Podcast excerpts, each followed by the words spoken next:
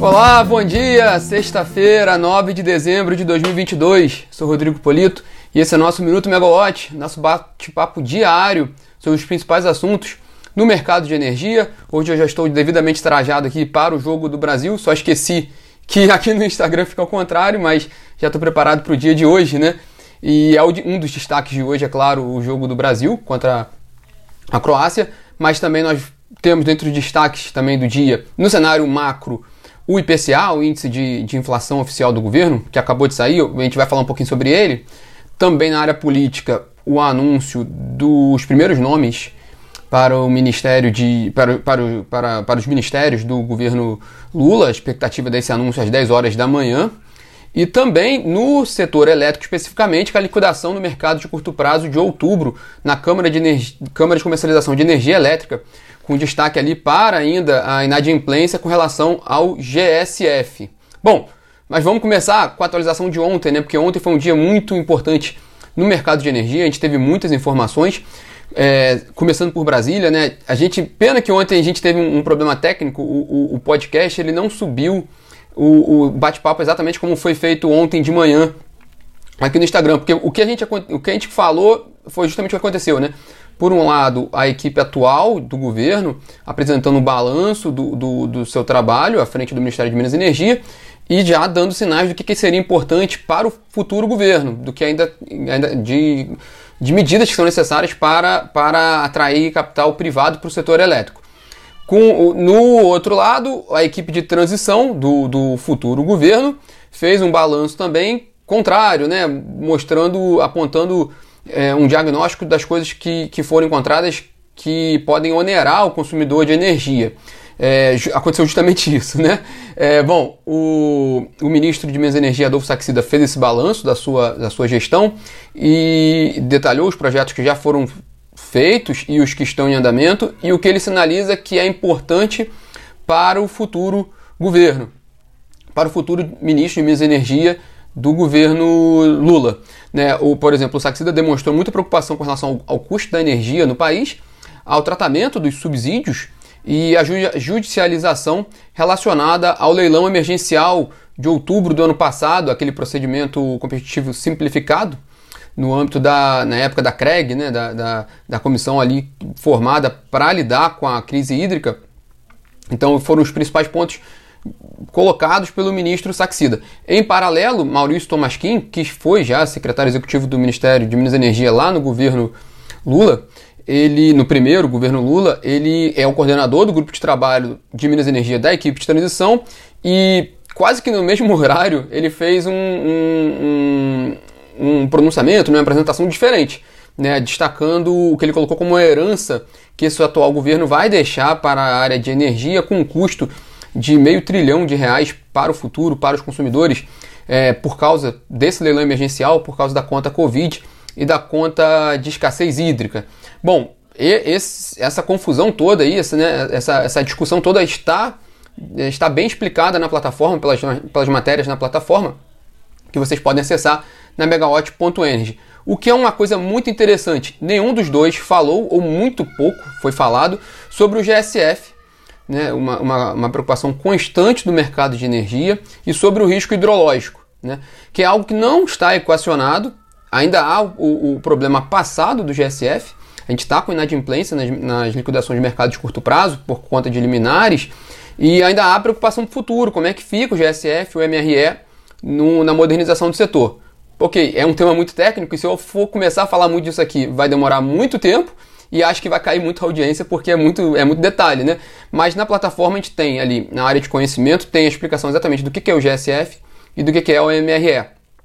E a questão é que, é, o, por mais que o ambiente regulatório do setor elétrico esteja funcionando adequadamente, o, o, o problema do G S F na liquidação de curto prazo é constante, né? E afeta o mercado de energia, porque o, o agente que participa dessa liquidação do mercado de curto prazo, que está em dia, que está cumprindo suas obrigações, ele não consegue receber o valor total da liquidação. Isso é, é algo chocante, sempre foi chocante, né? Já foi pior, é claro, mas ainda há essa preocupação no mercado de curto prazo. A Nath está acompanhando com a gente aqui. E lembrando, não foi colocado o G S F em nenhum dos dois, em nenhum dos dois, em uma das duas apresentações ontem, né? Bom, É, a gente já falou um pouquinho do, do, do, do G S F por causa da liquidação de hoje, né? Só fechando o, a agenda de ontem, a ExxonMobil, uma das maiores petroleiras do mundo, divulgou seu plano de, de negócios dois mil e vinte e três a dois mil e vinte e sete, mais ou menos paralelo com o que a Petrobras fez recentemente, né? No caso da Exxon, o volume de investimentos é maior, né? Anualmente, a companhia prevê investir entre vinte a vinte e cinco bilhões de dólares e também dezessete bilhões de dólares no total desse período para investimentos em emissões mais baixas de gases de efeito estufa. Lembrando que a Exxon foi uma das últimas companhias a adaptarem mesmo no seu planejamento medidas de descarbonização. Enquanto a gente viu uma, uma movimentação maior das petroleiras europeias, até por uma, por uma exigência, exigência maior na... na na Europa, né, da, do cidadão europeu com relação à transição energética. Então a gente, a gente viu a, a francesa Total, a, a norueguesa Equinor, a própria B P britânica, né, todas elas com uma movimentação muito mais intensa na descarbonização.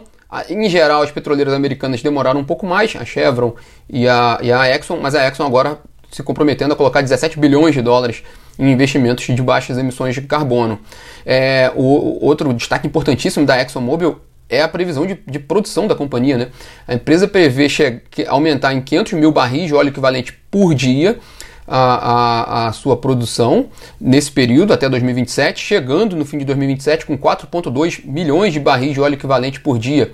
É, só para efeito de comparação, a Petrobras pretende chegar lá em dois mil e vinte e sete com três vírgula um milhões de barris de óleo equivalente por dia de óleo e gás. Então a ExxonMobil colocando mais de um milhão de barris de óleo equivalente por dia do que a Petrobras, mas a, a, a, em geral realmente a, a Exxon tem uma produção maior do que a petroleira brasileira.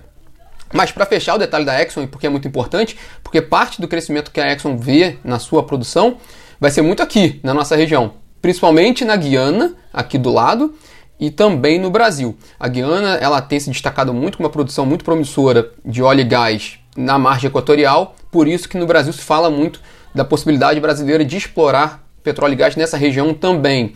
É, ainda há discussão ambiental no país com relação a esse ponto, mas a Petrobras já está destinando uma sonda para a região para fazer sua primeira perfuração exploratória e ela espera fazer isso no primeiro trimestre do ano que vem.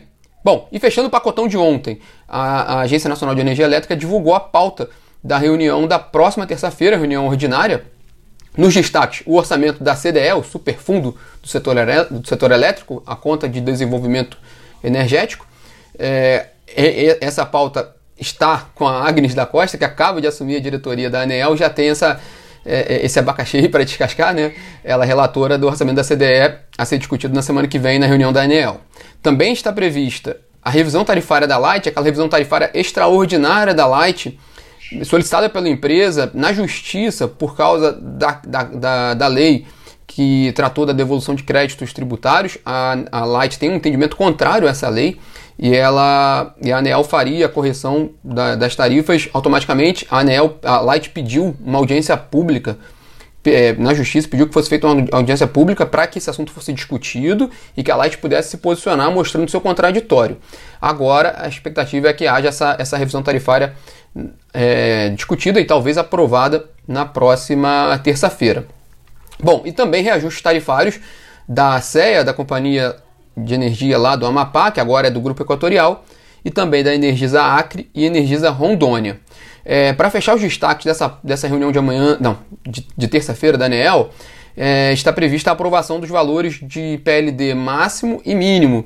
Há uma discussão judicial sobre essa, sobre essa questão. A Justiça recentemente suspendeu uma liminar que a Abrace, a, Abrace, a Associação dos Grandes Consumidores de Energia, obteve para que, que esses valores não pudessem ser definidos por decreto do, do Ministério. Há essa discussão na Justiça, mas enquanto isso a ANEEL continua com o seu trabalho em relação aos cálculos do P L D e chegou a propor, tem uma nota técnica da ANEEL que propõe o P L D máximo estrutural de seiscentos e noventa e dois reais e oitenta e dois centavos por megawatt-hora, o P L D máximo horário de mil reais, quatrocentos e doze reais e trinta e seis centavos por megawatt-hora e o P L D mínimo de sessenta e nove reais e quatro centavos por megawatt-hora. Esses números devem sofrer uma ligeira variação por causa do I P C A de hoje, que o I P C A ele, ele, ele é utilizado na definição do, dos valores do P L D máximo e mínimo. Esses valores de P L D máximo e mínimo, lembrando, para dois mil e vinte e três, né? É, então, com esse I P C A de hoje, pode haver uma ligeira alteração desses valores que a gente acabou de falar aqui, é, e que devem ser definidos na terça-feira que vem. Mas por falar I P C A, a gente aproveita e pega o gancho para o dia de hoje com o I P C A que acabou de sair no I B G E. O I P C A, o Índice Oficial de Inflação do Governo, para o mês de novembro foi de zero vírgula quarenta e um por cento, pouquinho menor, desacelerou em relação ao zero vírgula cinquenta e nove por cento de outubro. E no acumulado dos últimos doze meses, a inflação oficial do país está em cinco vírgula nove por cento. É, bem em linha com o que estava sendo esperado. O que é interessante é que na área dos combustíveis houve um aumento, uma inflação de três vírgula vinte e nove por cento, com destaque para a gasolina de quase três por cento e o etanol de sete vírgula seis por cento. E na área de energia elétrica também a gente teve um, um, um ligeiro aumento ali de zero vírgula cinquenta e seis por cento na inflação dentro desse I P C A de novembro que acabou de sair, né? E a gente já, já vai subir ele na plataforma para quem quiser ler com mais detalhes. É, e para fechar o, o agenda do dia de hoje, a gente tem a divulgação mais tarde da liquidação do mercado de curto prazo de outubro da Câmara de Comercialização de Energia Elétrica.